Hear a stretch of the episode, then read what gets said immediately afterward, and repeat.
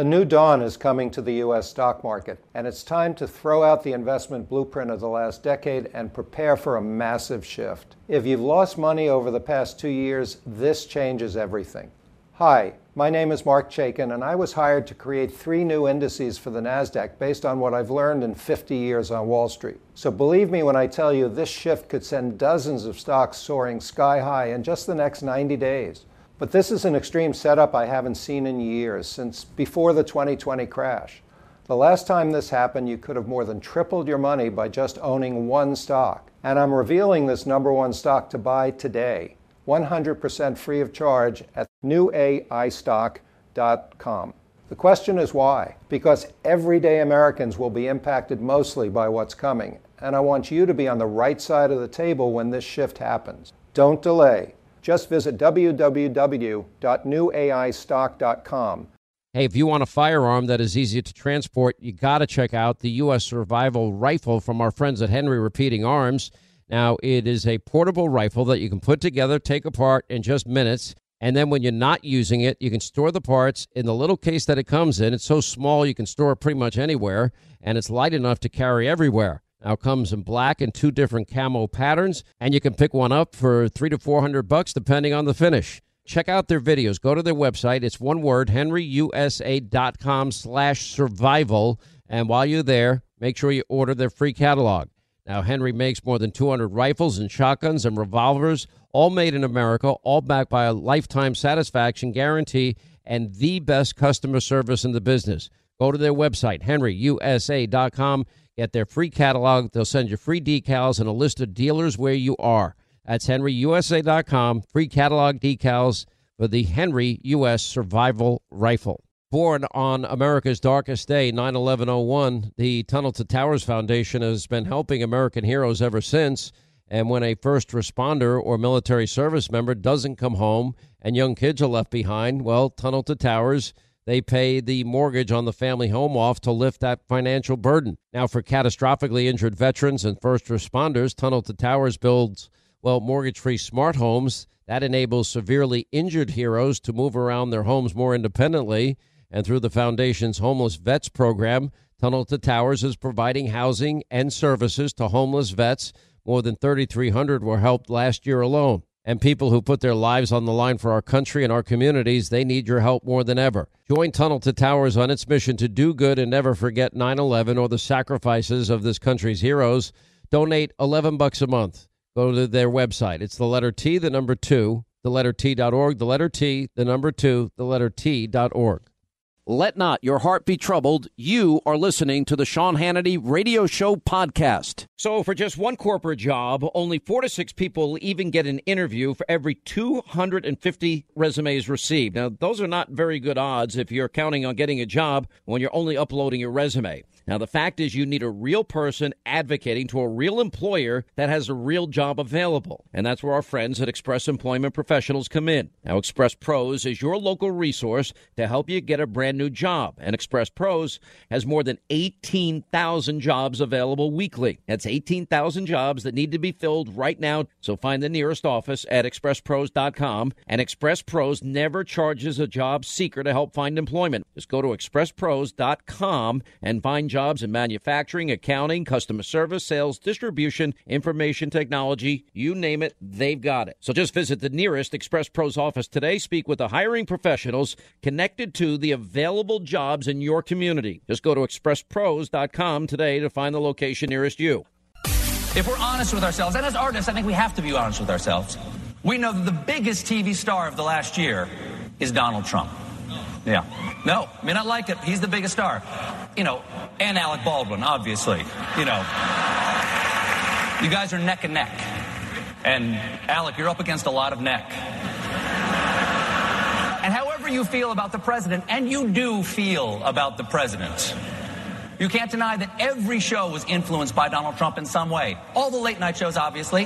House of Cards, the new season of American Horror Story, and of course, next year's Latin Grammys, hosted by Sheriff Joe Arpaio. Muy caliente. And we all know the Emmys mean a lot to Donald Trump because he was nominated multiple times for Celebrity Apprentice, but he never won. Why didn't you give him an Emmy? I tell you this, if he had won an Emmy, I bet he wouldn't have run for president. So in a way, this is all your fault. Why, why I thought you people loved morally compromised anti-heroes. You like Walter White. He's just Walter much whiter.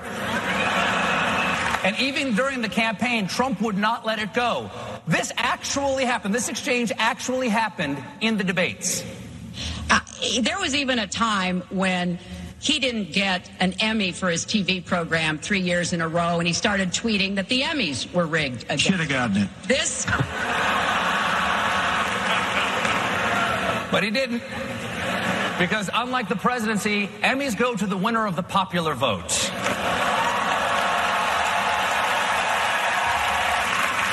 Where, where do I find the courage to tell that joke in this room? But most of all, I have to thank Winston Churchill. Uh, in these crazy times, his life, even as an old man, reminds us what courage and leadership in government really looks like. Thank you. I want to, on a very personal note, I want to say thank you to Hillary Clinton for your grace and grit. I suppose I should say, at long last, Mr. President, here is your Emmy. I want to thank my wife. Uh, my wife and I had three children in three years, and we didn't have a child last year during the SNL season. I wonder if there's a correlation there. All you men up there, you put that orange wig on, it's birth control, trust me. Um, I have been waiting for a 9 to 5 reunion ever since we did the first one. Well, yeah, well, back in 1980 in that movie, we refused to be controlled by a sexist, egotistical, lying, hypocritical bigot. Really? And in, and in 2017, we still refuse to be controlled by a sexist, egotistical, lying, hypocritical bigot. The next nominated programs celebrate culinary wizards, fantastic designers, beautiful people who rock the runway, and incredible talents with amazing voices. They also celebrate people who frantically race across international borders, and those who can scale walls really, really quickly. In other words, the president's worst nightmare. I want to thank Trump for making black people number one on the most oppressed list. He's, he's, the reason I'm probably up here. We have a great final season that we're about to start filming with a lot of surprises that our fabulous writers have cooked up. We did have a whole storyline about an impeachment, but we abandoned that because we were worried that someone else might get to it first. Um, uh, I want to thank um, everyone at HBO. Please wrap it up, really. All right, Richard Plepler, Casey Bloys, Amy Gravitt. Uh, the the shows that the other shows that just truly inspire us. Um, uh, the uh, Atlanta, Blackish, Masters of None, the Trump White House, Modern Family, Kimmy Schmidt, um, Silicon Valley, Alec Berg, I owe you a thousand dollars. Heard. Yeah, can you put my mic on? Thank you. That was the madness that you heard over at the Emmy. You know, I'm going to tell you something. I don't care about these people, and apparently, nor does anybody else. I'm only playing it for you so you get a, a taste and a feel for what vitriol and hatred just exists out there for this president. It's like nothing I've ever seen, and it's and it's you notice it's all basically based on the same false narrative and lies that the left tells about conservatives and have always told about conservatives. Well, it didn't help them out. We have the numbers are in the nonstop Trump bashing fest. You know that audience is for? That audience is for them. It's uh, you know, you know, when are we going to have an award show for doctors and that save lives and nurses that comfort people and save lives? When are we going to have for great surgeons for those in the pharmaceutical industry, much hated, that develop medicines that save people from dying from cancer? You know, when are we going to have when are we going to have it for the garbage men and women that literally take all our crap to a place to get it away from us and we don't have to burn it in our backyard? When are we going to have it for construction workers that build our homes and offices? When are we going to have it for bricklayers? When are we going to have it for plumbers? You like to go to the bathroom? Want to go back to the old days in a little outhouse and hang out there in the cold of winter? I'll be right back. I'm just got to run out there to the old outhouse. This is not okay. It's not okay. Um, we don't, there is never an award season. What about people that manufacture our cars on the on the line? What about good teachers? You know, non-union usually. Where are the good for the good teachers? And there are good union teachers, but you get my point. There's an unholy alliance with liberals and the Democrats and the teachers unions, and they're destroying any good idea in education. But there are good teachers. And I know a lot of teachers that don't want their hard earned money, like a lot of union people that I know, don't want their hard earned money going to one political party. And it happens all the time. Doesn't that happen with our union? I don't even want to get into it. We all have to be members of a union to work in a radio station in New York. Oh, you're all members, right? I think so. No, just me. I'm the only union member in you here. You caved. We kept up the fight. It's not a matter of caving. You cannot go on the no, air we're without fighting it. the good fight. You caved. I did not cave. I'm not a caver. Um, anyway, so the Emmy numbers are in, and anyway, Stephen Colbert was on track to slip below even the historic low of last year. And it doesn't surprise. I don't, just like with football, football struggling again in the ratings this year because people don't tune in to see people take a knee and and start their ridiculous political protesting. And uh, but you know everyone has the right to do it. But you know if I was a team owner, I would do what Robert Kraft did of the Patriots. I know I mentioned the Patriots, and some of you bubble and fizz like Alka-Seltzer and water, and you just can't take it. Oh, the Patriots. Oh, I hate the Patriots. They're so, so good. I hate them. Well, you, you gotta. You gotta love Belichick and you gotta love Brady. Admire their talent. They're certainly better than the Jets. The Jets have infuriated me if they don't get their act together. It's just unwatchable. It was unwatchable this weekend. Uh, you're laughing but the Giants are on Monday Night Football. Yeah, I'm laughing because the Jet the Jets could very well be 0 and 16. They could be 0 and 16. They're okay, that they're bad. not. Then uh, there's got to be somebody they could beat. There's got to be somebody. Maybe, maybe the Maybe. Buffalo Bills. Maybe. Didn't they play them in Week One? Yeah, and they lost. And they lost. Okay. Well, a lot of hope for that match. When do they play New England? That's, that's they've always played New England tough. That's the irony of it all. I don't know if this year is going to count. All right, but but I digress. People love this country instinctively. People do not like to see the institutions of the country torn down repeatedly, and that's what we see on display. You know, people love America's history. Nobody's going to sit here and argue that America didn't have its original sins and America's ever been a perfect society or a perfect place. It does not exist. It never has existed. That is not the human condition. And the human condition has always been a struggle between good and between evil. You know, all have sinned. What part of all don't we understand have sinned and fallen short of the glory of God? The um, you know, we got Newt Gingrich coming on today. We'll talk a little bit about this with him. Bill O'Reilly is going to join us. Uh, his first interview with us since he left the Fox News channel. And one of the things he he uh, points he makes in his new book is that you know when they t- or he made in an interview I was reading about it before I, I came in here is that all this talk about tearing down Christopher Columbus now in Columbus Square in New York City, and they've set up a commission in New York City under Comrade de Blasio to look at every single solitary monument. And you've got to ask yourself, when is this ever going to end? But if they go after every framer and every founder of this country, what are they really going at? They want to tear the Constitution apart and say, well, it was founded by a bunch of racist people. You know, as imperfect as all of those men were, and they were all imperfect, they also were genius because they set up a system of self governance with the principles that were endowed by our Creator and that we're best to govern ourselves and and a constitution and a system that is put in place where you can correct wrongs and injustices. That human goodness will transcend human evil.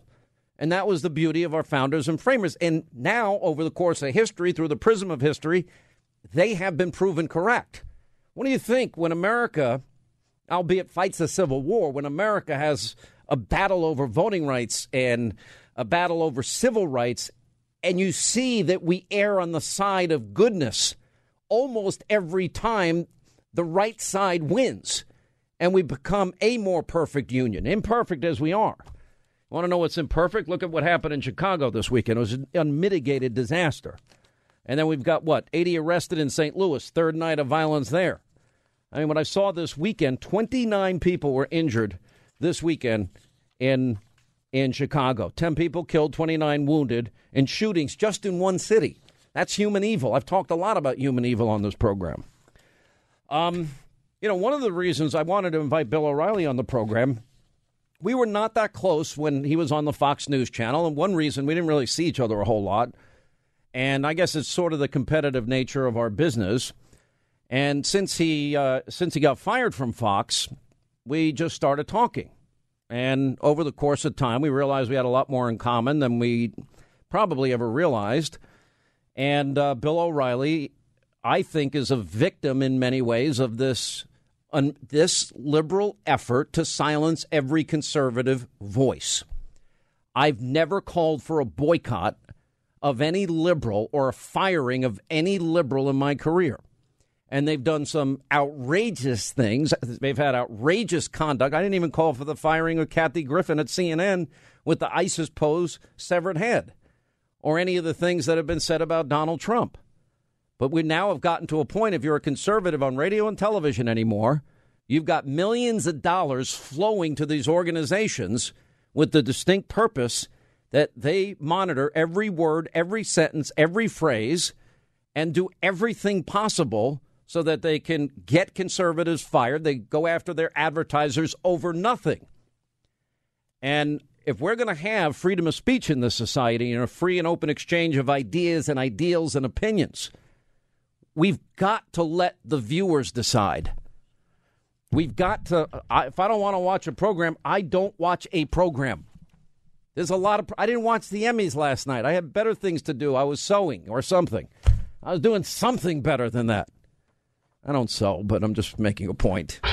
Breaking news Ah, now. Shut up. All right, enough of you people laughing in there. I did it for your own entertainment purposes, so you know. We'll continue. All right, so I have insomnia, but I've never slept better. And what's changed? Just a pillow. It's had such a positive impact on my life. And of course, I'm talking about my pillow. I fall asleep faster, I stay asleep longer, and now you can too. Just go to mypillow.com or call 800-919-6090. Use the promo code Hannity, and Mike Lindell, the inventor of My Pillow, has the special four-pack. Now you get 40% off two My Pillow premiums and two Go Anywhere pillows. Now My Pillow is made here in the USA, has a 60-day unconditional money-back guarantee and a 10-year warranty. Go to mypillow.com right now or call 800 919 6090, promo code Hannity to get Mike Lindell's special four pack offer. You get two My Pillow premium pillows and two Go Anywhere pillows for 40% off. And that means once those pillows arrive, you start getting the kind of peaceful and restful and comfortable and deep healing and recuperative sleep that you've been craving and you certainly deserve. MyPillow.com, promo code Hannity. You will love this pillow. Making America first, safe and great again. This is the Sean Hannity Show. Apparently, we got more. How are we still discovering new emails as it relates to Hillary Clinton? But we are. I mean, if any of you did eh, half the stuff she did, I promise you, you'd be in jail. I promise, if you were in Arizona, you would be in jail. Nobody would get away with the things she's getting away with. And now she said she might contest the election, depending on the Russia how RussiaGate turns out. Yeah, look, good luck with that. I'm sure that's not going to do anything. You know, I wanted a pull, but I just don't have time for it. Obama now is cashing in on Wall Street. Gave a speech for four hundred thousand dollars. Four hundred. I know. What are you saying? I can't read lips. You got to put your mic on. What? I said, damn. That's a lot of money. That's a lot of money. Okay. He's with the people. But what about all the well, no, what about all the times we heard that Wall Street's evil? Wall Street's horrible. Now, I'm not particularly fond of what goes on at Wall Street. I actually have That's not what he says. He's against capitalism, except for when it benefits him. Of course. That's the point. There's such hypocrites. And when he only gets 200,000 of the 400,000, maybe he'll realize, oh, wait a minute, we need tax cuts for the rich. I wonder how much he's going to donate to the victims of Hurricane Harvey and Irma. Yeah, I wonder if he's done anything. There were 80 people arrested. Did you, did you see all this violence in St. Louis over the weekend? Absolutely unbelievable. you know, damaging property, spraying unknown substances on police officers. One cop suffered a leg injury and was taken to the hospital. And after ignoring calls to disperse, the arrests were made before midnight by officers wearing riot gear. We saw all of this beginning to emerge on on Friday night when we were on the air. Um, so we'll get to that. Dianne Feinstein today, this is pretty good, big news that nobody paid any attention to, says there was no evidence that Jared Kushner colluded with any Russians. You know what you're going to find out on Russia? That you've been lied to. I know you want me to talk about Drudge. I'm on, yes, I am on the front cover of Drudge. I see that. It's a very on nice right- picture. I have five computers in front of me. How could I not if you see? are looking at Drudge right now, America, call in to 800 941 Sean and tell us what you think about Sean moving to 9 o'clock. All right, well, that's what I read. Nobody told me any of the details. I'm here to tell Claiming you. my time. All right, we- Claiming my time. We've got Newt Gingrich, Bill O'Reilly. We got Tom Fitton. He's got some of the new Hillary Clinton emails. Big and Rich are stopping by. You know, I'd never met Big Kenny. My buddy John Rich is coming in studio. That's always a party. I'm sure he'll be shooting Crown Royal in the studio. We'll take a break. All right, 25 till the top of the hour. 800 941 Sean. You want to be a part of the program, and we'll get to some of your calls this half hour, I promise. Uh, one thing I did want to get to is yes, we have another hurricane on the way. I don't know what it is about Joe Bastardi, official weather guy for the Sean Hannity show. Last two hurricanes have a track going directly from home number one and condo number two. Is that basically what we're talking about here? No, you're going to be all right. You're just going to have a nor'easter at. Uh, at it's so easy for you to say, nah, I don't think it'll knock the whole house down on your head, Hannity. No, you're, you're certainly going- God is sending a message to me. I have one little Well, condo people- and I have a, a, a house, and they're hurri- back-to-back hurricanes in different locations. They get hit head on.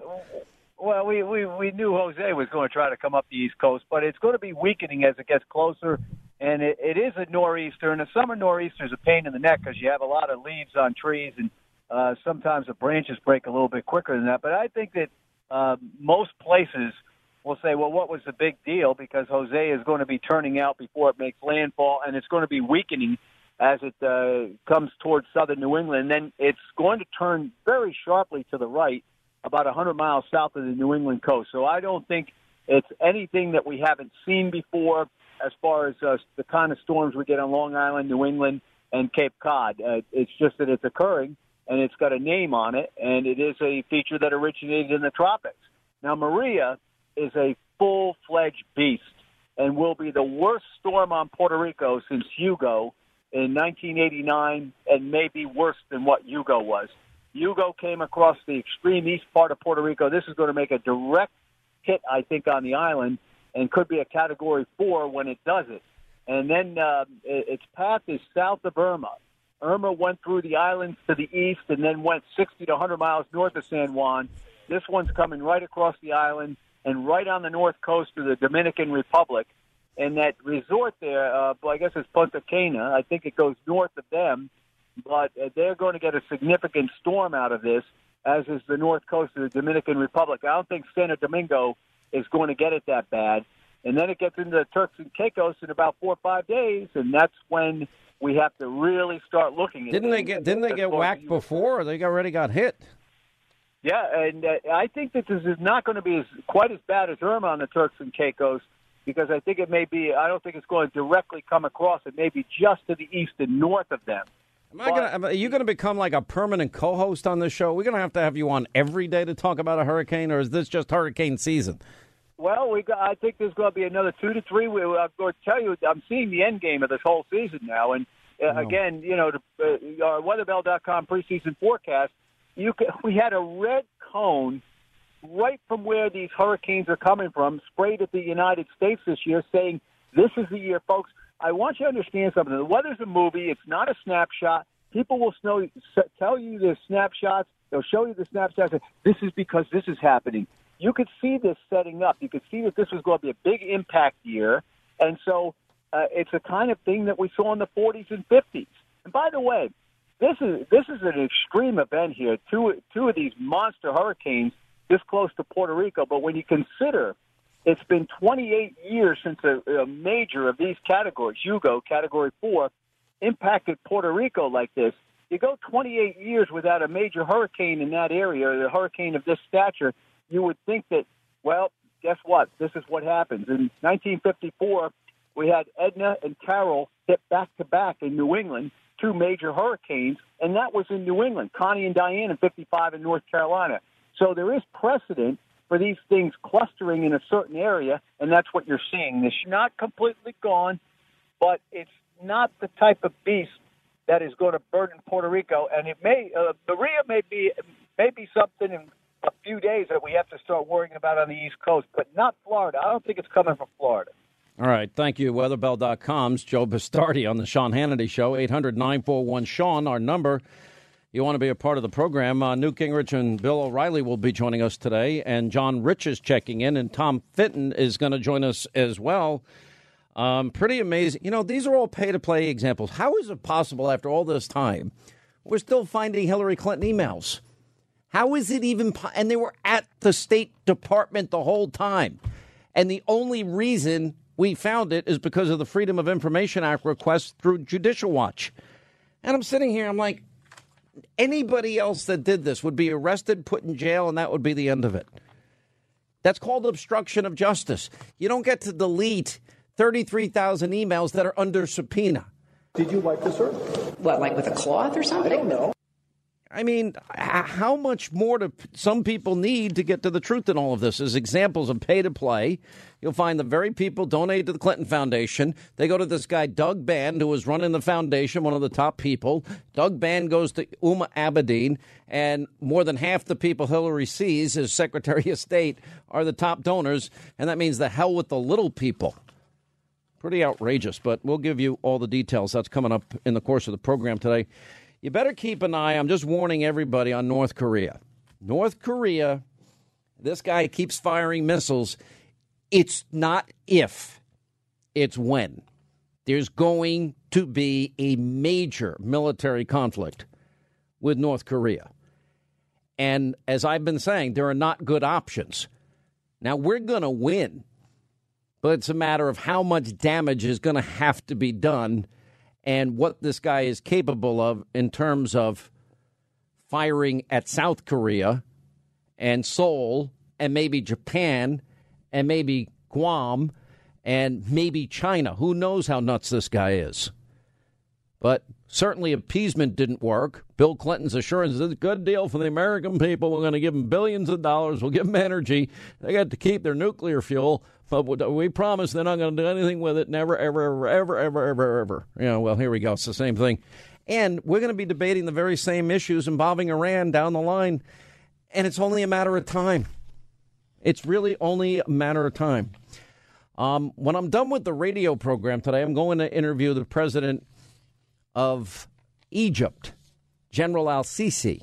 I got questions. I've read all the interviews that he's done. I've got questions nobody has ever asked him.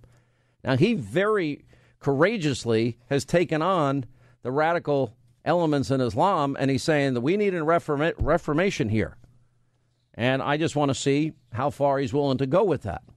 And so it's a hard interview to do, and we can't air it tonight because we've got an interpreter. So it takes time to actually make it viewable for you, the, the viewers, and then we'll have Hannity tonight at 10.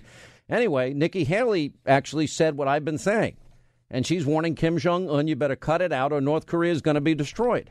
Well, the problem is if we take out on the launch pad or we take out of the sky any of the, the missiles that they're test firing over Japan, or if they ever dare to shoot one at Guam, if they go to Guam, it's, it's basically a declaration of war.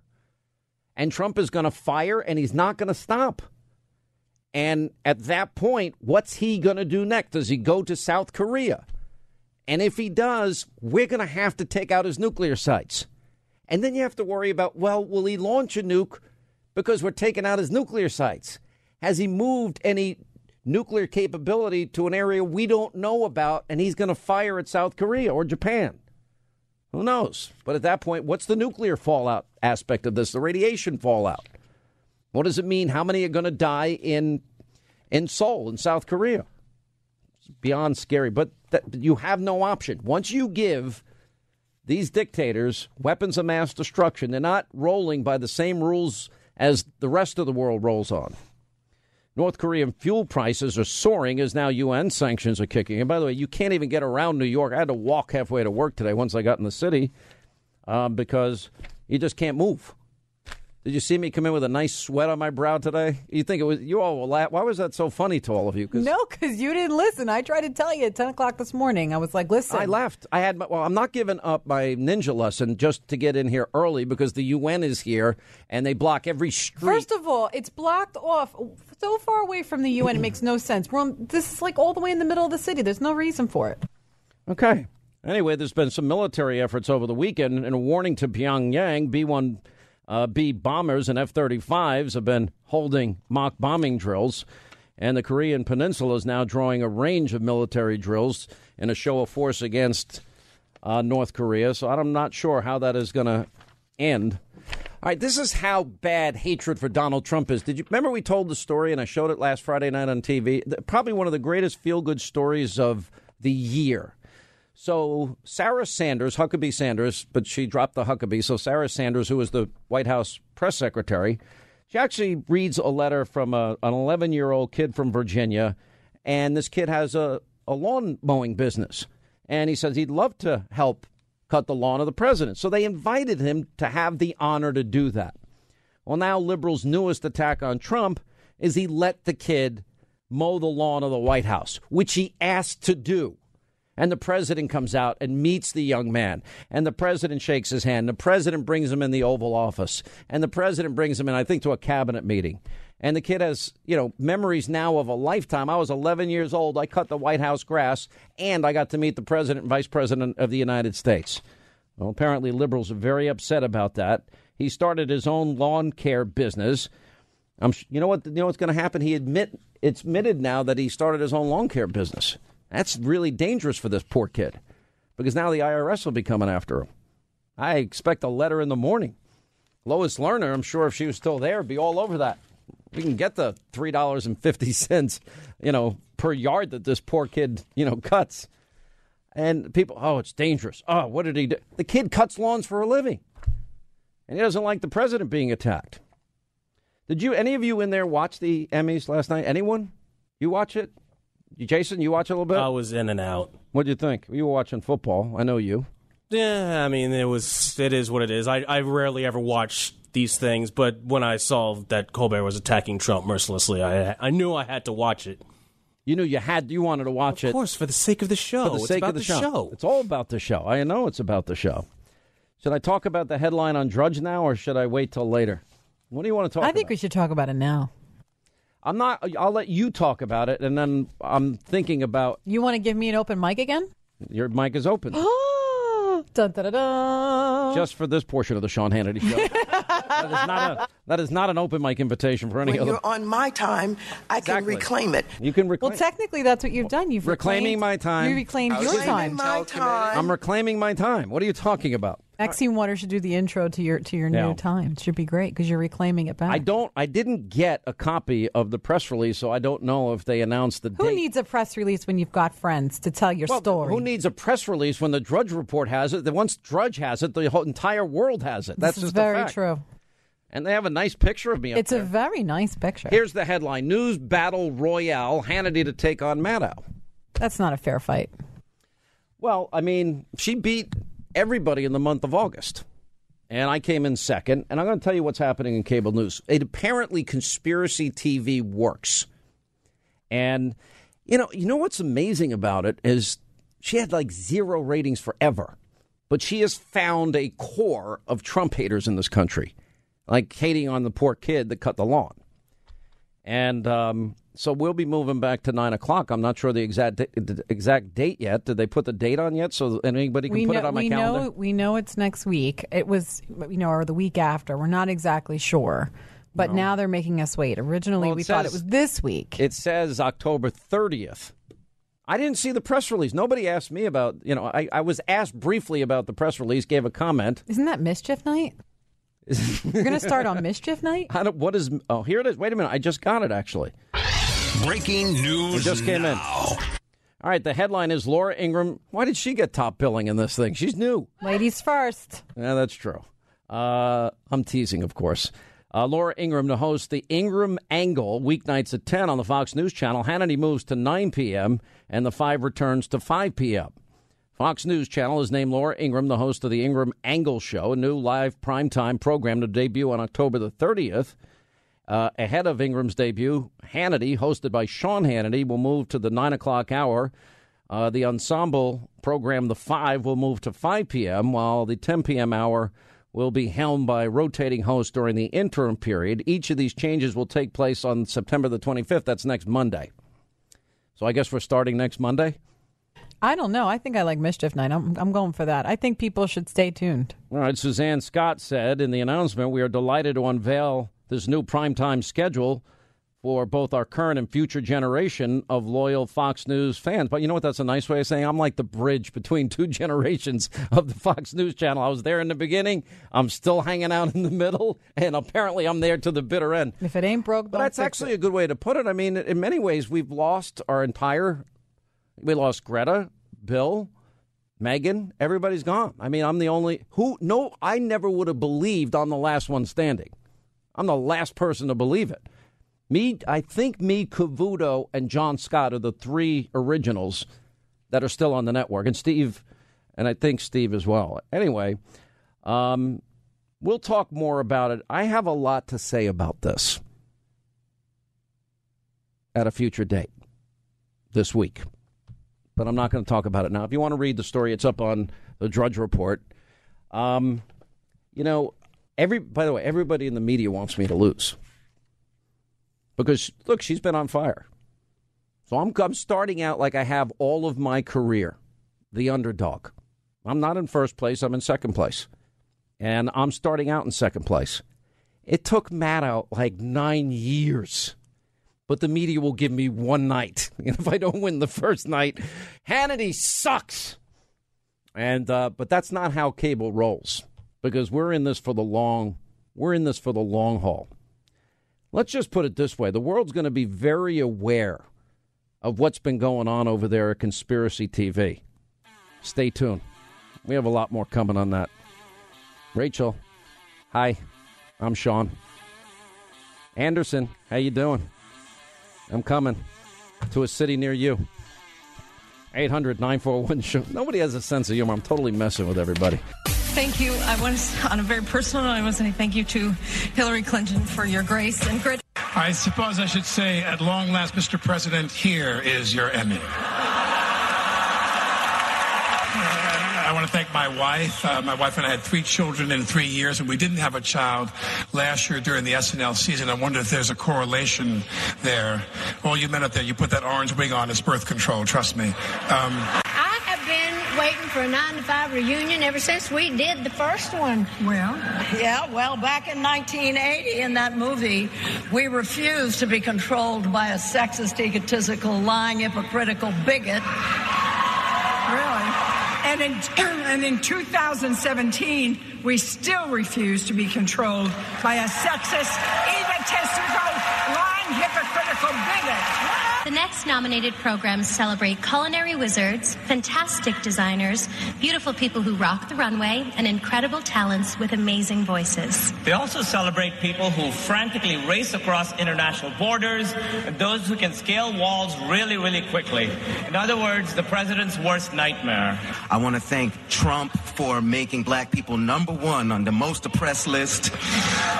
He's, he's the reason I'm probably up here. We have a great final season that we're about to start filming with a lot of surprises that our fabulous writers have cooked up. We did have a whole storyline about an impeachment, but we abandoned that because we were worried that someone else might get to it first. Um, Uh, I want to thank um, everyone at HBO. Please wrap it up, really. All right, Richard Plepler, Casey Bloys, Amy Gravitt. Uh, the the shows that the other shows that just truly inspire us. Um, uh, the uh, Atlanta, Blackish, Masters of None, the Trump White House, Modern Family, Kimmy Schmidt, um, Silicon Valley, Alec Berg, I owe you a thousand dollars. All right, that from the Emmys last night, the Trump hate fest. Well, it ends in a record low number of viewers, which I don't think is going to surprise anybody here. Uh, 800 941 Sean is our toll free telephone number. We welcome back to the program. He's been on another extended vacation. God only knows where he was this time. I think last time he was hanging out with penguins and, and, and polar bears. Newt Gingrich. what? Sean, Yes. on. No, no, I- no, I no. went. I, I went to Kiev for a security conference talking Yeah. about the Russian effort in eastern Ukraine and and uh, the Crimea. I was working hard. I was diligent. I did not see a single penguin. And how many how many speeches did you give, and how long were you there? Uh, actually, I went back and forth. I left Wednesday night, got back Saturday night, and gave four speeches. Yeah, but you've been gone longer than that. I guess you might maybe you just took No, some I time. I haven't been gone longer than that. I did your show. I, Last week, all the day, all the days go together. I was the guy with gray hair that was on your show. I'm getting close. By the way, just look at the Drudge report today. Um, uh, all right. Well, let me start with. Look, it's there. There is this hatred that is cultural now, right? And the left, and there's an audience for it. I mean, they just announced that Hannity is going. I'm moving back to my old time slot, and you got this woman that spins conspiracy theories on MSNBC and tells lies every night. And I guess conspiracy theory, quote, news, which isn't news at all, uh, is apparently attractive to a lot of people that just hate this president. This is, it's like a, I, don't, I think the sight of Trump is like a Pavlovian conditioning for them.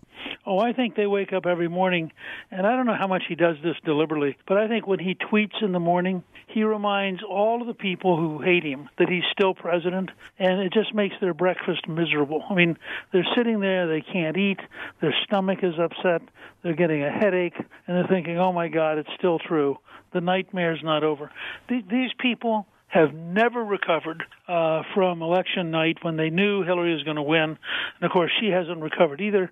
So they have kind of a nice balanced commitment to being out of touch with reality. But the other thing that this is much deeper than just personality, and as you know, this is why I did my new course on defending America, is that you have a base on the left that deeply dislikes America, wants to eliminate it, wants to eliminate the Constitution, wants to move, you know, wants wants to basically be create a new racism, uh, and and wants to do so on behalf of left wing values. So uh, it is amazing to me how we have allowed purely racist language on the left, particularly African Americans who use racist phrases over and over again, uh, and we tolerate it. I mean, this was everything the civil rights movement was fighting has now come full circle, uh, and instead of white racists, you end up with black racists saying things that are horrifying. Uh, and and you you have students now who are being told we're going to have a day where no whites are allowed on campus.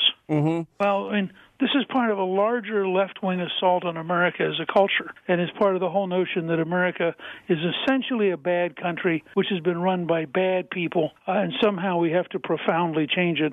Uh, and, and that's why you end up with Antifa, and you end up with this whole effort both in the entertainment media, in the news media, and on college campuses. And, You know, and, uh, I have Bill very O'Reilly. coalition. I have Bill O'Reilly on in the next half hour, and one of the premises in his book is he's got a new book out, "Killing England: The Brutal Struggle for American Independence." And I heard some comments that he made, and he's basically making the point that if they can destroy the history of this country and all these monuments and what they represent, you know, obviously not factoring in the human experience as one of imperfection and, and human beings battling between good and evil and the struggle of the human soul, uh, and out of their imperfection, they still created a system that rights wrongs and create and corrects injustices. That ultimately the goal is to say, well, the Constitution is racist and America was founded on racism. Therefore, we need a new society and a new Constitution. Well, and this is very so close to the radicalism of the French Revolution. Every once in a while, you get these very, very intense patterns uh, that that build up.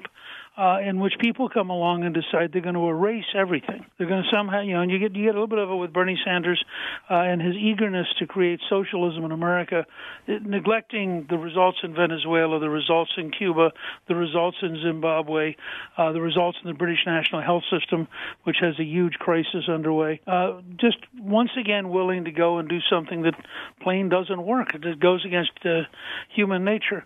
But but But folks who are interested, if they want to go to um, defendingamericacourse.com, we laid out there the arguments, and, and the reason I did it is you and I have been talking about this for months. Our folks, the folks who love America, care about America, and want to take on the left and win the argument, prove that America is worthy of our our support, our defense, our paying attention. I think what what I'm trying to do in a series of six uh, lectures in this this short course on defending America is I'm trying to lay out for them. Here's how to defend the right to bear arms. Here's how to defend religious liberty. Mhm. Here's how to defend American uniqueness. You know, if we don't do that, I mean, I can never. Barry Farber used to always say there's never in the history of, ben, of man been a country that has accumulated more power, more might than the United States of America, and abused it less and used it more for the good than any other country, any other state, if you will, in history. I want to talk about the agenda now in Congress. Lindsey Graham, I'm told, I spent a lot of time on the phone this weekend. Lindsey Graham thinks he's about one vote away in the Senate from his proposal, which would send health care back to the states. And if California wants to choose Obamacare they, and New York wants to choose it and Illinois wants to choose it, they can choose it. But they're going to buy it and own it, and it's their problem, and they will do what they think is in the best interest of the people of those states. But if red states, if Georgia, if Florida, if Alabama, and any Ohio or, or Michigan, if they want to do it differently, they can. Um, as a conservative, we often believe you know, we want to get away with this issue, this whole big concept of federalism, and we'd rather send things back to the states because they tend to manage things a lot better than a Washington bureaucracy. Good idea, bad idea? No, it's uh, basically a good idea. Look, the, the fact is that we have proven decisively for the last 30 years that Washington cannot run the health system. It gets more and more expensive, it gets harder and harder to access, uh, and it gets more and more bureaucratic and spends more of its time and money on red tape. So, in that sense, trying to find a way for the 50 states to have more creativity is important. I mean, my my only practical advice to Lindsey and his friends is make sure you get the pledges in writing. Uh, remember, they thought they had John McCain's vote up to about two hours before the vote. Uh, so you can't, as a guy who used to be the Republican whip in the House, you can't just rely on people to pat you on the shoulder and say it's really a big idea. A big idea is not the same as yes. Uh, and and, and given the current tension, I wouldn't even accept yes verbally. I'd say that's great. Uh, how about sending me a letter pledging to vote for it? Uh, because I think what they don't want to do is come down to one more round of getting 49 votes. I, think that would be very debilitating. I think it would be debilitating, but I also talk to members in the House, and they tend to like the idea as well. And well, I- I think it may it may pass the House. I originally was skeptical, but I am told there's a very high likelihood. Very high likelihood. Pass the Senate, it'll pass the House. It'll pass the House and they'll get it done and they'll still be able to use reconciliation. You know, of course, the devil's always in the details, especially when you're dealing with Washington and how much money they're going to pour into this thing. How important is that they get you, you, we both agree on this. Keep it simple, stupid. And the tax bill, I was told by some House leadership that they can't use the reconciliation process on the tax reform bill if it's less than 20%. That's what I was told. Is that true? I don't know whether that would be true. Okay. I mean, I, I, I, but I think it may be an argument about whether or not uh, it pays for itself in the second ten years under the Byrd rule. But my argument is have directed scoring. Yeah, I would Just agree run- with that just, too. Just run over the system. Do not allow stupid ideas and rules to block you from doing something intelligent. Will you please tell that to the leadership in the House and Senate, please? Do I think I just did. And what about McConnell? Does he need to get rid of the supermajority once and for all? Well, I'll tell you, he, he's taking another significant step, I think, in the next couple of days. With judges. And that Mitch, Mitch has indicated that they're going to dramatically weaken the ability of individual senators to block judges. Uh, and Mitch has been very focused. I know conservatives have a lot of arguments with him, but he has been very focused on getting conservative judges in. And there's a pretty good chance that in Trump's first term, he will appoint more conservative judges than Reagan did in eight years. Uh, and I think that. Uh, you know, McConnell's indicated he's not going to tolerate people like Al Franken holding up a judge uh, forever and having, in effect, a one-person veto. We still have a real change in the Senate rules. There are 265 bills that have been passed in the House. They haven't taken up in the Senate. And then you have all these Trump appointments. I mean, they haven't they haven't appointed a third. They haven't had a vote on a, an appointment of a third of the president's appointees. That to me is ridiculous. Well, and I think they're going to have to play catch up in the next few weeks. And my prediction is you'll see an amazing number of those bills pass uh, by unanimous consent because that's part of the way the Senate operates. Is that it builds up and it builds up, and then suddenly it's like the log jam breaking. And again, I was Speaker of the House. I wasn't. I never served in the Senate, but having watched it for many years, that's the process that just it's the nature of that particular building. But I do think both uh, McConnell and Ryan have an obligation. In particular, as you know, I'm fixated on the tax cut. I think the tax cut is the essence of making sure we have a good enough economy for the 2018 election, and that, that's my biggest single concern. I think we're making progress on a number of fronts, but they have to get a tax cut signed into law by uh, the uh, by Thanksgiving, I think, in order to have effect in the first quarter. Well, I'm told that October will be the House and that November will be the Senate, and you're right, they got to get it done. All right, got to take a quick break. We'll come back more with Newt Gingrich on the other side at the bottom of the half hour. Bill O'Reilly, his first uh, interview appearance with us in a long time, and since he left the Fox News channel. All right, 800 941 Sean is our toll free telephone number. You want to be a part of the program. As we continue now with Newt Gingrich, former Speaker of the House, Fox News contributor, I want to ask you about last week and DACA and the president. I made a very strong case on radio and TV that if the president ever concedes on the issue of DACA and doesn't get the wall funding, he's never going to get it because we always get the tax increase, never the spending cuts. You always get the compromise, but you never get the wall built. Well, my and I'm talking to the White House directly. Uh, they absolutely are determined they want to get the wall built, and I think uh, that they are going to get. They will get substantial funding uh, that will go towards the wall. Now, you may want to call it a fence rather than a wall, but they're going to get funding to be able to put up uh, further blocking of people coming into the United States. Uh, and and and I think it's interesting. I, I said on on TV yesterday, it fascinates me that the Democrats hate the wall more than they love the Dreamers. That's so such a good Democrats are willing to sacrifice all of these young people on their ideological principle of no wall. That's such a I mean- great way to put it. They hate the wall more than they do the Dreamers, which they say they love so much. That's right. I mean, if they had any concern at all for the human beings involved, they'd say, "Fine, here's the money for the wall. Let's let's find a way to legalize." Remember, the goal here was to not have to deport people who came to the U.S. at an average age of six, uh, and for the Democrats to turn their back on the Dreamers and say uh, and chant "No wall, no wall," just strikes me as crazy. And I hope that we will have enough honesty in the Latino community for people to start pointing out that it's the Democrats who are now causing the problem. If they- the president has said he's willing to sign the bill if they can get it done. If they did pull off the Graham health care bill, if they did pull off 15, 17, a much lower corporate rate, middle rate, uh, middle class tax cuts, repatriation, uh, and the alternative minimum tax, postcard returns, if they included in all of that energy jobs, I've got to believe, and the end of the death tax, that that would end the wall, then I think they'd go a long way to not only keeping their majority in 2018, but building on it, especially in the oh, Senate. I think I think in the Senate they'll gain six or eight seats if they if they do that, and that's the right kind of effort. Then why make. did they make us wait a year for all this? Why do they always wait to the end to finally do something? Because it's the nature of the American constitutional system. It doesn't have to be this arduous and painful, does it? Short short of a major war like World War II, uh, there are very few occasions when the U.S. Congress moves at the pace uh, that commentators would like. I'm, I'm not trying to be a smart aleck. I'm No, you're saying- you're being a total smartass. You really are. No, you're being a. I'm trying. To, I'm trying to describe. This is why I, I'm teaching defendingamerica.com uh, dot com, with- or uh, defendingamericacourse.com because I want folks to be able to learn. This is how a free society Well, works. it's I gotta- wanna it's remind gotta people- talk to itself. We got to uh, leave it here. Uh, believe it or not, your friend Bill O'Reilly's coming on at the bottom of the hour, and but it's called defendingamericacourse.com. It's up on my website, Hannity.com, and uh, we appreciate you being with us, Mr. Speaker. We'll see you on Great TV tonight, and uh, we always enjoy having you. Uh, when we come back, Bill O'Reilly. His first uh, interview with us since uh, he left the Fox News Channel and much more. All right, 25 till the top of the hour. Toll free telephone numbers 800 941 Sean if you want to be a part of the program.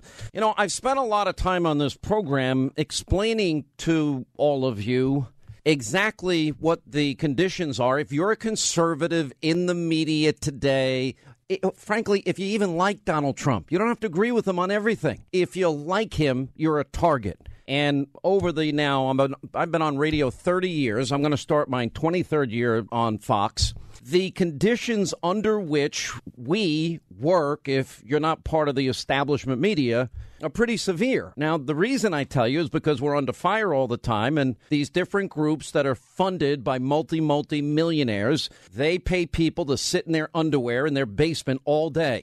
By the way, whoever you are, you are a loser in places like New Mexico. And they tape and monitor every single word every sentence, every second that we are on the air in the hopes that a conservative will say one thing wrong, one phrase wrong, one sentence wrong. And they, they, the purpose is then we can then we can attack their advertisers, and they celebrate when they can bring a campaign to bring people down. It's never been this bad and it's getting worse every day. And the amount of money that is being invested is in the millions and millions of dollars. Um, my fellow host over at the Fox News Channel, Bill O'Reilly, was the latest victim of this. And he joins us now to talk about this. He also has a brand new book out he's launching today. It's called Killing England The Brutal Struggle for American Independence. Cover is awesome. Bill, how are you? Good. Thanks for having me in, Sean. Uh, am I overstating this? Is that hyperbole on my part? No, um, I think anybody who really wants to get an independent view of this, aside from you and me, should read Sharyl Attkisson's book, The Smear. Um, that book is so well researched and documented, and it will take the reader through this machine that the far left has developed to harm, and that's the word, harm, anyone with whom they disagree. So Sharyl nailed it, um, and I'm a victim of it, and you um, to your credit, uh, when they got through with me and they trained their guns on you. By the way, two days after you were fired. Two right, days you after. Brought it right to the folks. You're a lot smarter than I am, Hannity. All right, so you Well. got that on tape now. I should have done exactly the same thing. That Wait you a minute, did. wait a minute. Get that in a promo reel right now. We want to put that on a loop. Bill O'Reilly saying I'm smarter than him. Um, you certainly certainly handled it better than I did because you brought it to the folks. Well, and the folks knew it was BS. And now what I'm trying to do is expose the whole thing uh, along with you, so that Americans know the danger. You know, I read this article. It was in Newsmax yesterday. It's one of the reasons I wanted to have you on. I'm also reading your new book, and I'm really enjoying it. And I think it's maybe one of your best killing books so far. And I know they've done very well, and they often get turned into movies. But um, so this article comes out in Newsmax about a 2015 arrest by the Detroit police about one of these accusers that was in part responsible for the boycott that ultimately led to your firing at Fox. And what it found out is pretty shocking because it's pretty detailed. Why don't you tell everybody what it is?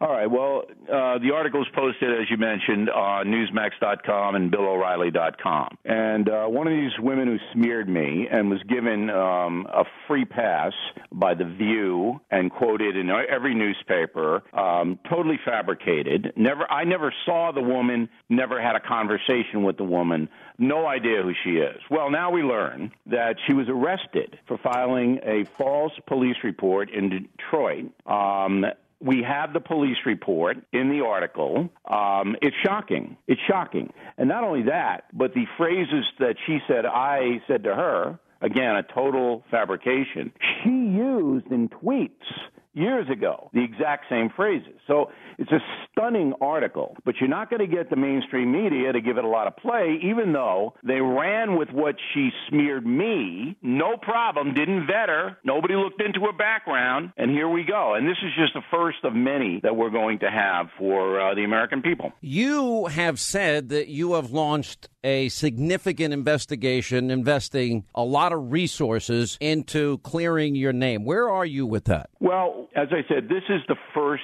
drop uh, that you're going to see. We're going to be very precise, and it's not going to be any he said, she said. Not going to be any of that. It's going to be facts, cold stone facts. And what we're going to uncover, because we've already we're already pretty well down this road, is shocking. That's the only word I can t- I could use. Shocking. And that they'll this be- could happen Yeah. in our republic. That this kind of defamation, and it's bought and paid for, as you pointed out, millions of dollars in play. It's shocking.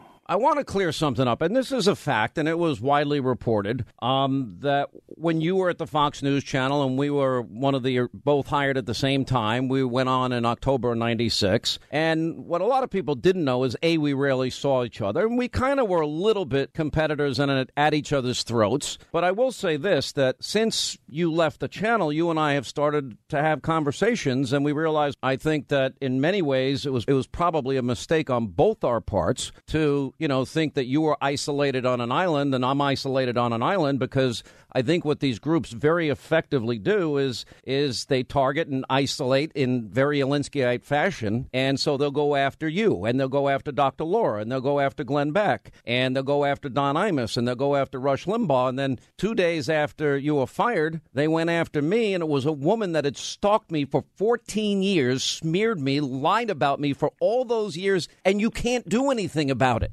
And you can't even sue because the person has no money, nothing. There's nothing to win and and then everybody in the media picks up what a what a stalker says, and they run with it, and then you're you're playing defense trying to defend your good name. Well, you can't win because the media wants you silenced and they wanted me silenced.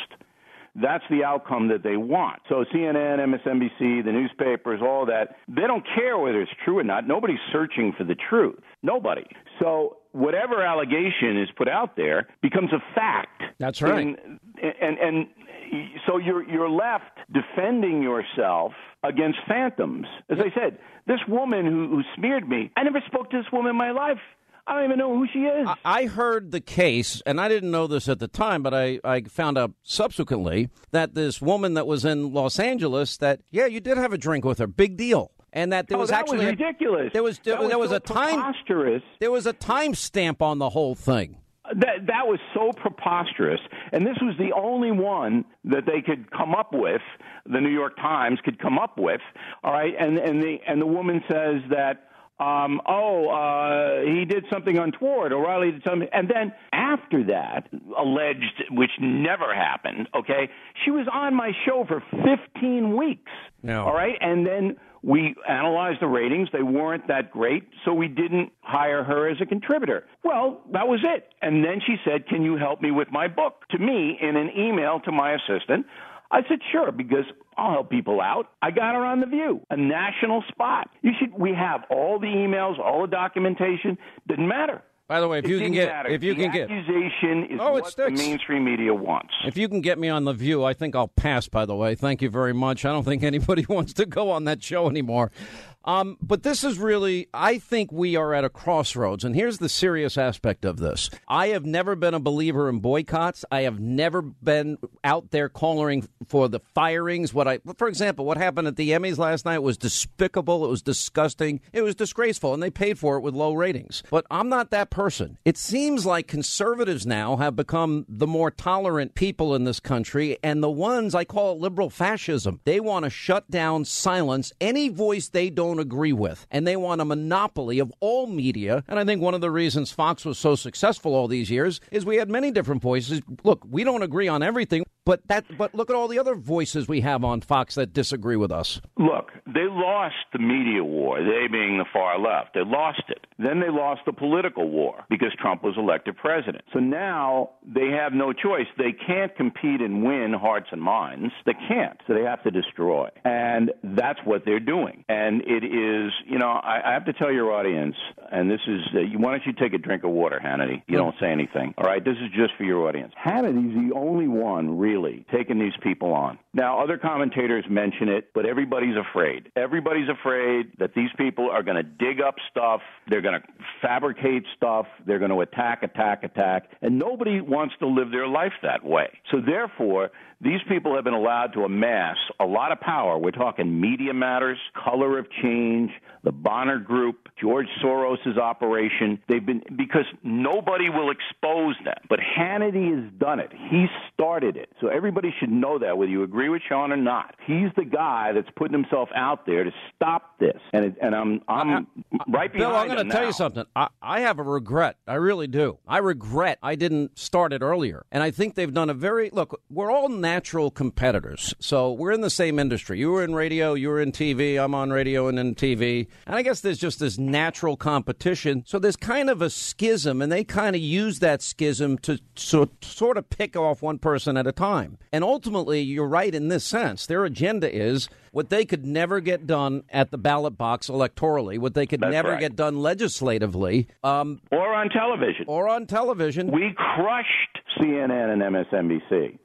Crushed them. Well, you want to come All back? right. I think you should come back. I, I mean, I'm I'm I'm at the beach every day having fun. What do you want? What, you want to drag me back into the swamp, Hannity? Is that what you're telling me to do? I, I think you want back in the swamp, and I think you'd love it back in the swamp. Look, I, I know your fans would like you back on too, and there's not a day that goes by that people don't ask me, you know, how's O'Reilly doing? When is he coming back? Would you would you consider at some date coming back to Fox? I don't know. I mean, I have to get this legal stuff done. I have to get this investigation done. Uh, this is where I'm putting my energies. And we at BillO'Reilly.com, we do a podcast every day, which is really. So you're going to make me pay to watch you? Why do I have to pay to watch you? Why don't you just Nah, give you it? get a freebie. I get a But, free- Um, it's and it, don't give me pay.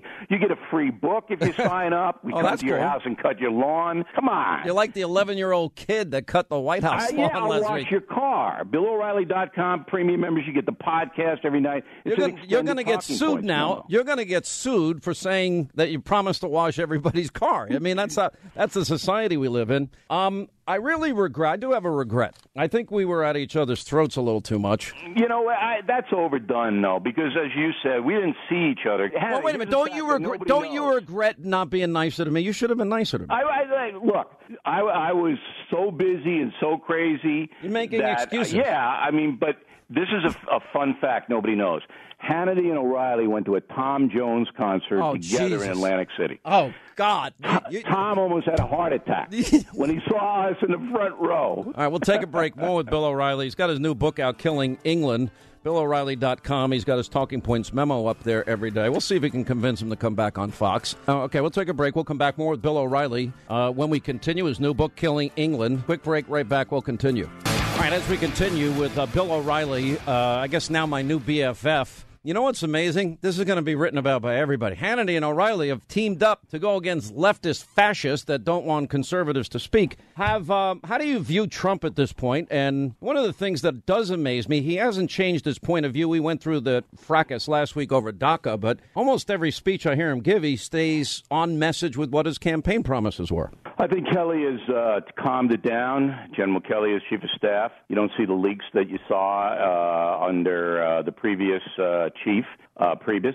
Um, I think that uh, Donald Trump is starting to understand he's never going to get a fair shake. No matter what he says is going to be uh, turned around and used against him. So that he's been a bit more careful, uh, writing his speeches down, not going off script too much. Um, so it all comes down to the tax cut. If he gets the tax cut passed, and this is going to take leadership on his part, then his approval rating will go up 10 points. And then if the economy um, spurs because of the tax cut, he'll get reelected. So that's where it is right now. Yeah. Let me ask you about this book, Killing England. Um, by the way, I was I thought at one point there was going to be a book, Killing Hannity and Killing Megyn Kelly. I'm glad those books never came out. On a serious note, they've done very well. And I particularly enjoyed this one as I started it this weekend. I, I just got an early copy this weekend. And the brutal struggle for American independence. Um, apparently, at your house, you have all this memorabilia, don't you? Yeah, I have a lot of uh, historical documents that show what kind of uh, men uh, George Washington, Thomas Jefferson, Benjamin Franklin really were. The importance of killing England is this. Just today, the Dallas Public School System announced it may change the names of schools named after Thomas Jefferson, Benjamin Franklin, and James Madison. This is madness, and Americans need to know who these men really were. They weren't perfect, they were very imperfect. And in Killing England, we tell you who they were. This isn't just a Revolutionary War book, very personal book. Uh, Jefferson was a very conflicted man. Washington was very moody. Benjamin Franklin was like Hugh Hefner. Where do see what Benjamin Franklin was really like? But what they did for this country to allow this conversation that Hannity and O'Reilly are having right now, what they did and what they sacrificed and how difficult it was is amazing. So when these far left people who, and the end game is this, Sean, they want to rewrite our Constitution. They think that the Constitution is a white supremacist document. That's where all this is going. The knocking out of the statues, the changing the name of the high schools. All of that is going to the Constitution. We need a new Constitution because the old one is white supremacist driven. This book, Killing, Killing England, is the anecdote to that. It will arm you with information and you'll have fun reading it. I think you meant antidote. We'll, we'll Antidote. We what might- did I say? Anecdote? You know, don't I- I straighten it out. what I'm saying. Well, listen, the last thing is you're right. They do want to knock out the Constitution. And as imperfect, look, we've all sinned and fallen short, as the good book tells us. And I just think these were not perfect people, but in their infinite wisdom, they did create a country with the ability to right wrongs and correct injustices, which over time has been proven to be true and something that will continue to work out uh, throughout the, the history of this country. If we lose that document, that foundation, our rule of law, we lose our country. I got to run, but it's called Killing England, uh, the brutal struggle for American independence. Bill O'Reilly, and uh, we hope you'll come on regularly. We'd love to have you back. Thanks, Sean. It's appreciated uh, having me in. Thank you All right, thanks much. so much. We look forward to uh, the new revelations too that you have uh, in your investigation into these lunatics that don't like anybody to speak but themselves. Quick break. We'll come back. Wide open phones coming up also in the next hour. Straight ahead. Stay right here for our final news roundup and information overload. The laws and regulations in effect when I was Secretary of State allowed me to use my email for work. That is undisputed. It clearly wasn't the best choice. Um, and I take responsibility for that decision. I thought it would be easier to carry just one device for my work and for my personal emails instead of two. iPhone or Android? iPhone. Okay, in full disclosure, BlackBerry and a BlackBerry. I have a, a, a you know, a, an iPad, a mini iPad, an iPhone, and a BlackBerry. I believe I have met all of my responsibilities, and the server um, will remain uh, private. In order to be as cooperative as possible, we have turned over the server. They can do whatever they want to with the server. I am confident that I never sent nor received any information that was classified at the time it was sent and received. So that leaves the 100 out of 30,000 emails that Director Comey testified uh, contained classified information. I did not receive anything that was marked as classified. Director Comey said that only three out of 30,000 had anything resembling classified markers. You were the official in charge. Did you wipe the server? What, like with a cloth or something? No. Well, no. We turned over everything that was work related, every single thing. I had uh, not sent uh, classified material nor received anything uh, marked classified. Secretary Clinton said she never sent or received any classified information over her private email. Was that true? Our investigation found that there was classified information sent. So it was not true. Right. That I am confident that I never sent nor received any information that was classified at the time it was sent and received. Secretary Clinton said there was nothing marked classified on her emails, either sent or received. Was that true? That's not true. There were a small number of portion markings on, I think, three of the documents. I never sent um, classified uh, material on my email, and I never received any uh, that was marked classified. Secretary Clinton said I did not email any classified material to anyone on my email. There is no classified material. Was that true? Now, there was classified material emailed. People across the government knew that I used one device. Maybe it was uh, because I am not the most technically capable person and uh, wanted to make it as easy as possible. Secretary Clinton said she used just one device. Was that true? She used multiple devices during the four years uh, of her term as Secretary of State. But we turned over everything that was work related, every single thing. Personal stuff, we did not. I had no obligation to do so and did not. Secretary Clinton said all work related emails were returned to the State Department. Was that true? No, we found work related emails, thousands that were not returned.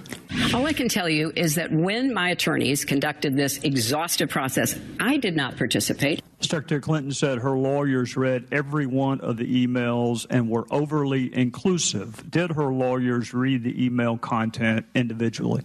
No. All right, news roundup and information overload hour. This is the Sean Hannity Show. I think that Trey Gowdy montage is probably the most damning thing you've ever heard, and it makes you wonder how did you get away with all of this? We've got new information. Our friends over at Judicial Watch continue their pursuit of truth and and the public's right to know as they look through their Freedom of Information Act request. And what they've got is new information of pay to play at the Clinton Foundation and other evidence of other deleted emails. Anyway, newly released emails. How are we still getting newly released emails? And joining us now is Tom Fitton. And uh, Tom, of course, is with Judicial Watch with this information and proof that there is a lot more to the story with Hillary Clinton. What's going on, sir? Hey, thanks, Sean. we have been getting these emails in dribs and drabs over the last two years now. And, you know, Huma Abedin, Hillary Clinton's top aide, had a separate email account on Hillary Clinton's server. And she was doing the foundation business, her personal business on the server. Well, it turns out there were a bunch of government records there, and we've been getting them. At least 20 new instances of classified information on this system. Uh, the Doug Band, who ran the Clinton Foundation, was sending uh, favors or asking for favors from the State Department for Clinton Foundation donors. So several new instances of that.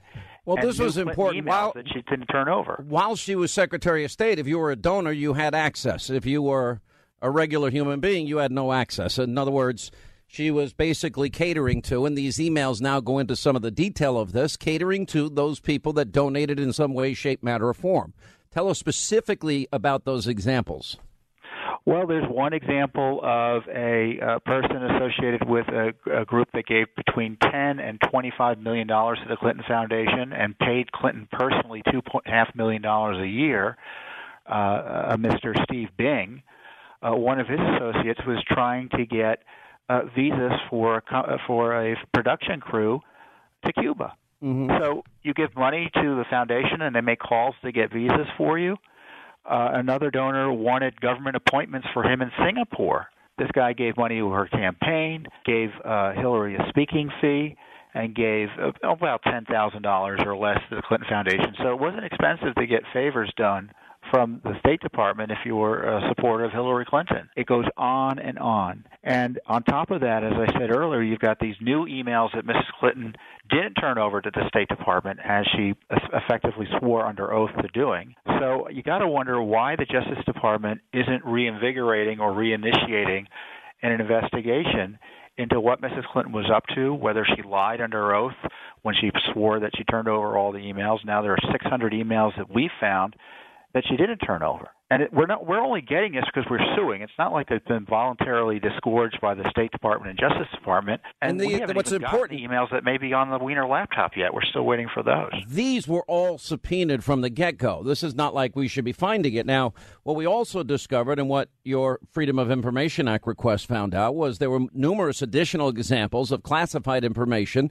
that was transmitted through unsecure, non state gov um, accounts of Huma Abedin from, and she's the former deputy chief of staff of Hillary Clinton, as well as instances of these Hillary donors receiving special favors from the State Department. Now, the question is now that we know that Comey had the fix in and Comey was exonerating her before he ever even interviewed her or the other witnesses in the case. I guess we kind of sort of now got to believe that Jeff Sessions has every right to open this case because I've always been convinced and am to this day that serious, significant crimes were committed, that national security breaches resulted as a matter of this action, and that she obstructed justice in the process. Well, that's exactly right. The problem, of course, now is Jeff Sessions, during his confirmation hearings, promised he'd recuse himself from Clinton email issues.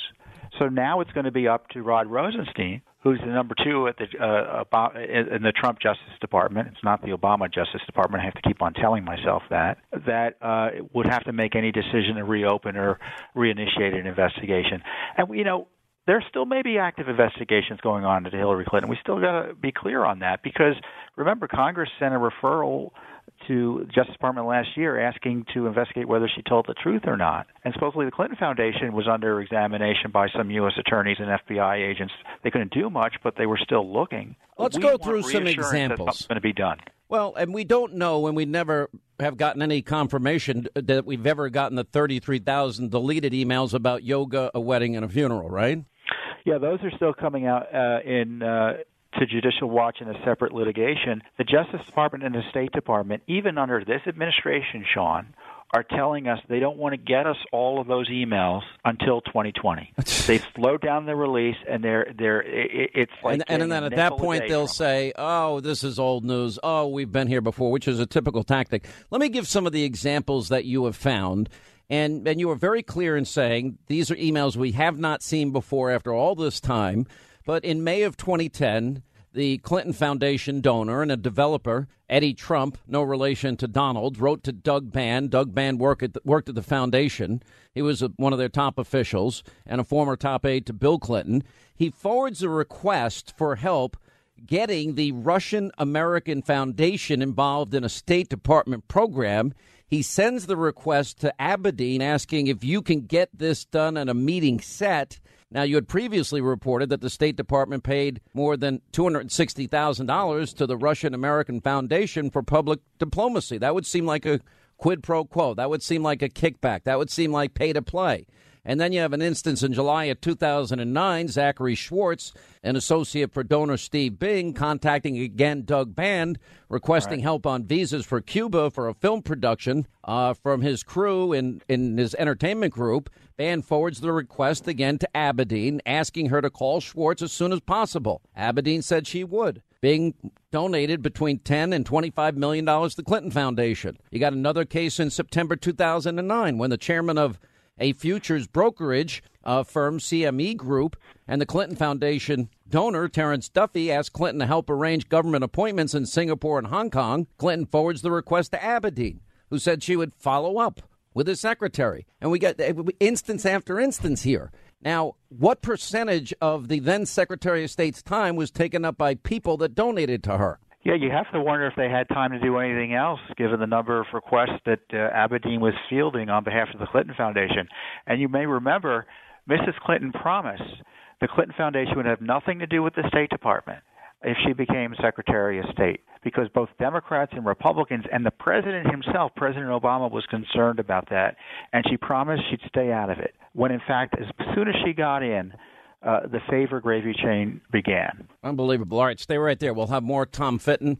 Actually, Tom, we're going to have to let you go. We'll get to your calls when we come back. We appreciate you being with us. Appreciate the good work you're uh, doing. Also, final half hour of the program. Wide open phones from now till the end.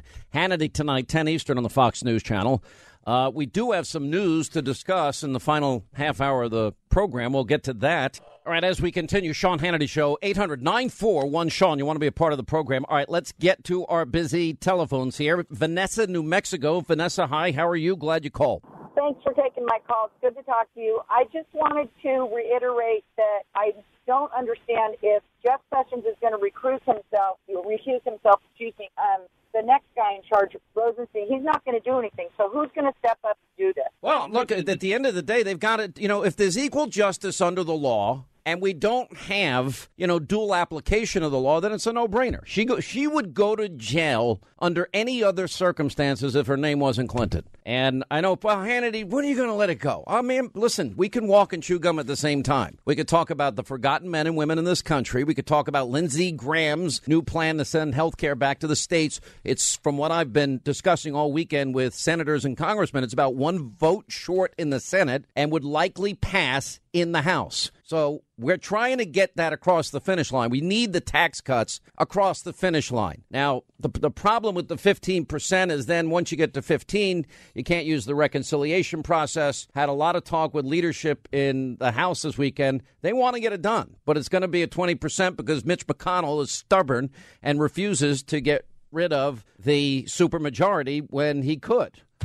It's so, so. He's. I don't want to change the traditions of the Senate. Okay, if you don't want to change the traditions, go to a simple majority because that's the way it started.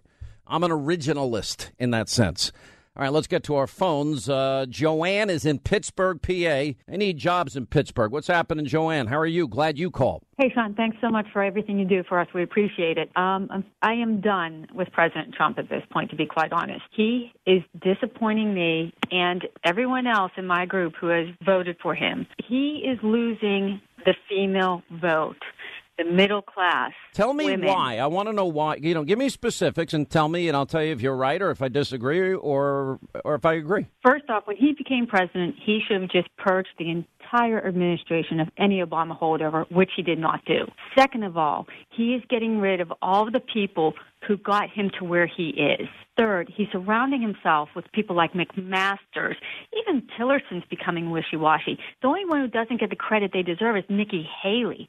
She's the one. She has been good. I agree. on them. She she needs a shout out for Nikki All Haley. right, pu- put aside last week's DACA distraction, and the president um, corrected it. And and I talked to a lot of people inside the White House. Anyway, so put aside that. Where where has he changed in the things? In other words, what he promised versus where his position is now. Where has he changed? Well, he kept saying that he's going to build this wall. And then he turns around and he gets wishy-washy on. And he's like, well, we're going to know, fix I'm- parts but- but of it, I- and then we'll do that later. But I already said that. I mean, but he has reiterated no deal if he doesn't get his wall. And they've they've but- actually already started repairing the parts of the wall that are up that were in in other words, refortifying it. The wall is a necessity. It's the equivalent of read my lips in my view. All right, 26 after the hour as we continue hot songs, hot country 106.5. Uh no, as my buddy's big and rich, it's the latest from their new album did it for the party i can't i still call it an album because i'm so outdated and old and the, the climbing single is california where are you on the charts it just uh, came out right Uh, it's been out. It's been out through the summer. It's doing great, man. you guys uh, never sounded but you never sounded better and i've been a huge fan of you guys for how many years have we known each other so- I think since right since the beginning, honestly. but big know? big kenny has never i've never met him he never hangs with us we've been out till five or six in the morning Yes, we have. we've been tearing it up a little bit we have done that. and you cannot repeat these stories. but it's all in good fun, Of course. But the worst part is, if you hang out with John Rich, you gotta shoot Crown Royal. Well, at- at least once, you know. No, no, no. You don't do it. You don't let anybody off the hook once. I'm passing out double rounds of crown everywhere you go. I know, right? Seriously. Big Kenny, how are you? I, I'm. It's an I'm honor to meet you. fantastic. It's I'm a- good to be here, brother. I know This you're a is great. liberal, but it's uh, it's it's exciting to meet you because I've been a fan of your music all these years. Kenny's actually an independent. I'm messing with him. Kenny's a straight up in He's, he's Do you like mind an if I actual ma- independent. What do you guys? Because you're singing partners, you got to defend them. I can't let you beat up on my friend, I'm not man. being, no, I'm a fan of Big Kenny. I love Big Kenny. um, how did you guys get together? Well, we met in Nashville. Kenny's Kenny's from Virginia, and I'm from Texas, and we met in Nashville in 1999. Uh, a girl that was working for Fender Guitars knew Kenny, and she knew me, and she said, "Uh, "She was, you guys got to meet up and, and and hang out." And so we did, and I said, "I don't know if this is going to work." And Kenny was like, "I, I said it's kind of like two bird dogs sniffing each other. Are you going to fight? Are you going to Yeah. hunt?"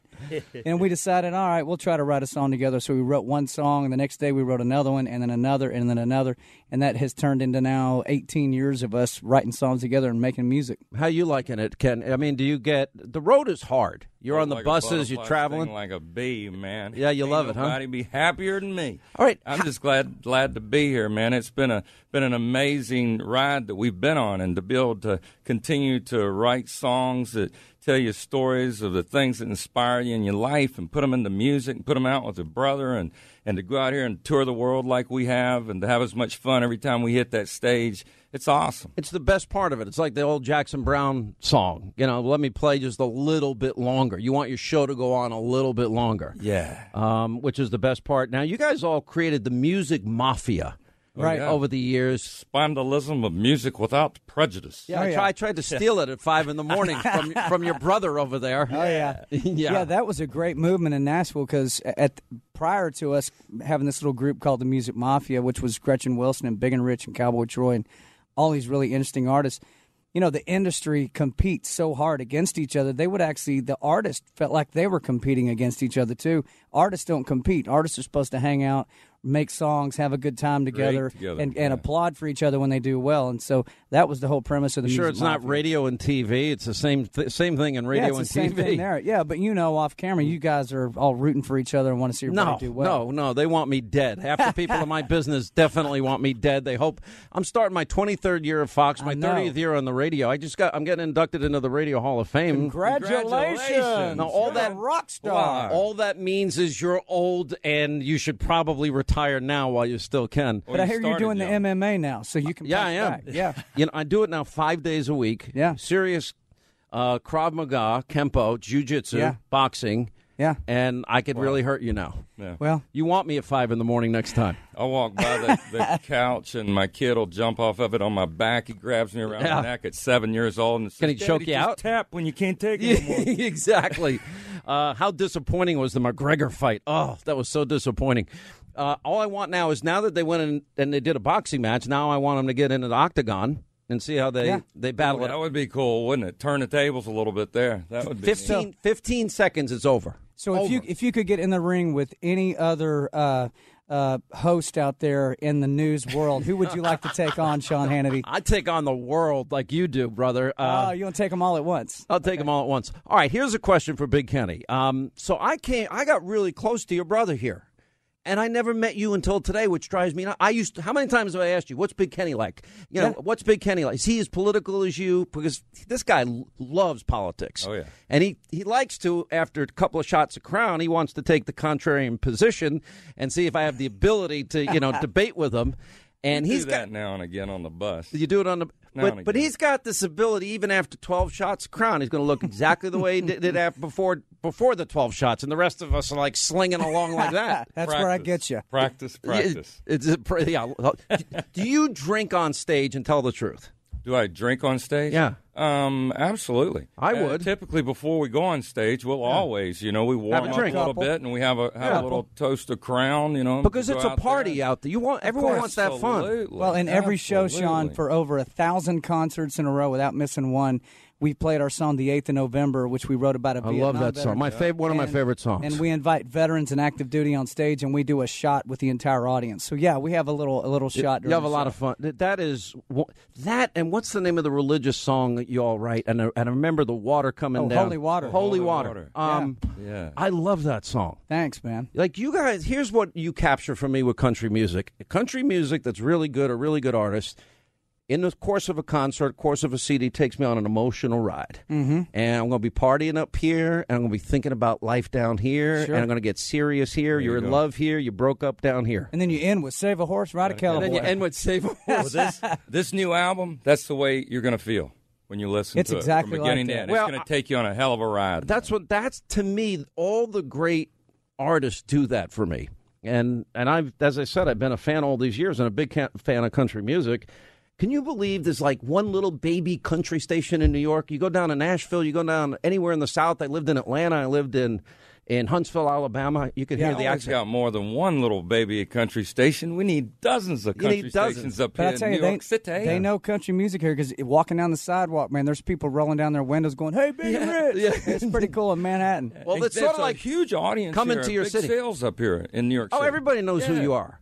Did you like him on The Apprentice? Oh golly, man, he's I beg, sharp. I begged Trump to pick him. I owe it Is all to it Sean Hannity. I donated, didn't I? I yes, did. you did. Oh, I you did. gave a big one, yeah. For St. Uh, Jude's. For St. Jude Children's Hospital, raised yeah. a Yeah, just- lot of cash for Who St. knew I Jude. was That hanging good. out with the president the whole time? You didn't know. What do you think good of that? people. He's good. Is that Ni- his? nice guy? He's, John not, Rich, John Rich, why should you be the celebrity apprentice? I mean, I mean, it was so crazy to be across the table from him for like two solid months. I was in New Mm-hmm. York doing that show, and I remember when I actually won Celebrity Apprentice, and the confetti is falling out of the ceiling. Right. live TV. Donald Trump leans over to me and kind of in my ear, and he goes, "You know, I'm thinking about running for president." He did, did not. I swear. He did. Ask him. He'll say, yeah. And I, he said, what do you think? You think I should do it? I said, absolutely. Go for it, man. He goes, okay. Do you agree with me? People, I've known him for decades. Do you agree with me? People do not know or understand who he really is. I'd say there's a good chance of that. Yeah, I mean, I, I think. Uh, I, but can I be totally honest? No, be- I think he's, he's torpedoes he's, of truth, brother. He's his own smokescreen a lot of times to who he really is because because of the crazy stuff he throws around on Twitter, I, it drives me nuts because I go, "Why are you saying that? Or why are you doing that?" Talk about, you know, I don't want to know what you're thinking all the time. He does. Not every thought has to go out. No, I've said that to him. I said, "Do we have to Yeah. hear every thought at four in the morning?" But I, but I've seen him be a really big-hearted guy to a lot of Oh, people. People have no idea, and that's the frustrating thing at times because the left now is just they. Here's my thing: you guys travel all over the country, and you know we got 50 million Americans out of uh, in poverty on food stamps, 94 million out of the labor force. You know what? Those are the good people that want to go see your shows, mm-hmm. buy a nice house, safe neighborhood, get a decent car, send their kids to a safe school, go to Disney maybe when the kids are 5 mm-hmm. and a vacation every year, and they and they make the country great. Sure, people your father as a preacher used to talk about. That's right. No. There's a lot, you know, those are the people we sing to all the time. You know, and I, I think one thing about music and politics, the great thing about music is you don't have to talk about politics at all. You come to a Big and Rich show and you just hear big and rich music, and those statements are made when you do the 8th of November or you, you sing a song like uh, Save a Horse, Ride a Cowboy and let everybody just escape everything for about Yeah. 20 minutes, you know? Is there anything more rewarding than watching? Garth once said this: watching an audience sing your words back at you. That's anything? the best. It's the best, I mean, right? that- that- that's just the best. I mean, you know, I, I, I liken it to growing up as a kid in church. You know, just hear. I used to love. That was one of the things that made me love music so much. Just hearing all the voices around. Now, our church is probably a little different than the one that I grew up in. Honky tonk Yeah, our honky tonk church is, but it's still just people getting together and all singing together, and making a joyful noise together. There's just nothing better than that. Yeah. And it really unites everyone in a great way. Yeah. Um, where did you grow up? I forgot. Culpeper, Virginia. I'm Virginia. seventh generation farm boy. Are you, did you p- grow up on a farm? Yes, sir. What'd you Yes, grow? sir. Still take care of it. What'd you grow? Culpeper. Vir- Oh, we still we grow uh, raise cattle. Wow. Raise cattle. What Cattle's been the consistency through all of it, but we've raised all sorts of crops. Cattle, all you got to do is feed them. You don't of. really do anything, right? Oh. Yeah, Kenny, Kenny just actually went home and weaned. How many cows weaning, did you weaning wean? our calves. I weaned 100, 105. It's hard? there. Yeah, that's a I mean, it's just it's a lot of ground to cover when you're moving them, and they don't always act just exactly the way you want them to, or they're not always birthed exactly the way you want. Sounds them like to be, children. or Sounds like all that adults kind in of New York. Yeah. all right, so you walk. I play uh, "Come Into Your City" a little bit. Flew through Cincinnati and we all got really happy. Grabbed a bowl of that skyline chili along the way. Then we rolled on into Canton, scared the hell out of Marilyn Manson, and the party started happening. Hey, hey, hey. And in the middle of a Charleston night, we ran into Jessica White, and a little moonshine got us right plumb smack inside. Now that's one of their party songs among many. Uh, all right, so you got the new album out. Did it for the party, and California we just played a part of. Uh, y'all headed out on tour. How many cities? Oh, golly, we've been, I guess, about 70 or so Wow. cities so far this year, and we've got another. You guys think you- you're being noticed because you're, you know, Big Rich and uh, and Well, Big Big and Kenny Poor. and John Rich here. No, it's not it. Big and Rich. It's because you the way you dress. Nobody in New York dresses like you two. We're trying to You set a new kinda- trend here, You man. kind of Take it. stand out, man. It's like Yeah. you know what the is Somebody's going on with got those set two. some style around here. Yeah, some we really do too. Cowboy style. That's what I want to be a, We're like- a we're rock like- star, so I could dress like you guys. We're like the well, we got a song day- on here. It says, "Congratulations, Congratulations, you're a rock star." Sean Hannity. Sean, Big and Rich, Sean Hannity Show. It's called California, the new single. We'll take a break. We'll come back and uh, we'll continue. Hannity tonight, 10 Eastern, Fox News as we go straight ahead. All right, we're going to wrap things up for today. So, the movie that we have, you know, it got Best Picture in Toronto this weekend. It's the first movie. I'm the executive producer. Let There Be Light. It's out October 27th. We're going to be telling you what theaters we are debuting the film, but we have a contest if you want to see it early. Let There Be Light movie.com slash contest. All right, Hannity tonight, 10 Eastern. We'll have the latest on the Republican agenda, the president at the UN, the danger of North Korea, the Emmys getting political, 10 Eastern on Fox. See you back here tomorrow. Thanks for being with us. See you tonight at 10.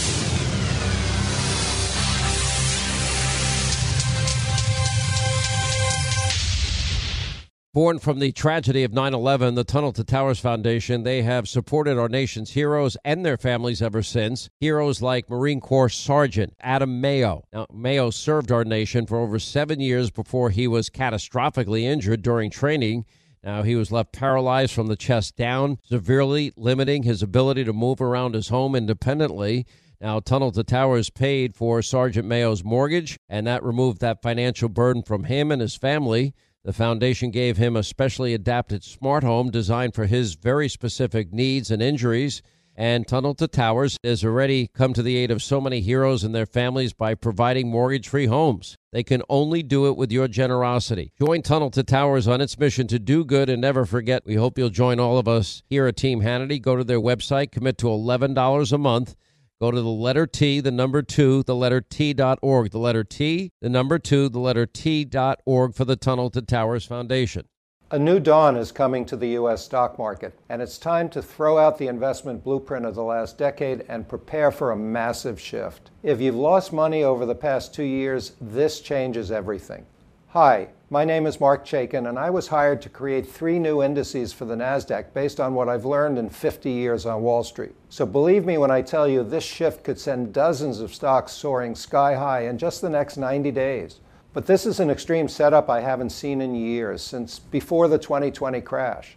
The last time this happened, you could have more than tripled your money by just owning one stock. And I'm revealing this number one stock to buy today, 100% free of charge at newaistock.com.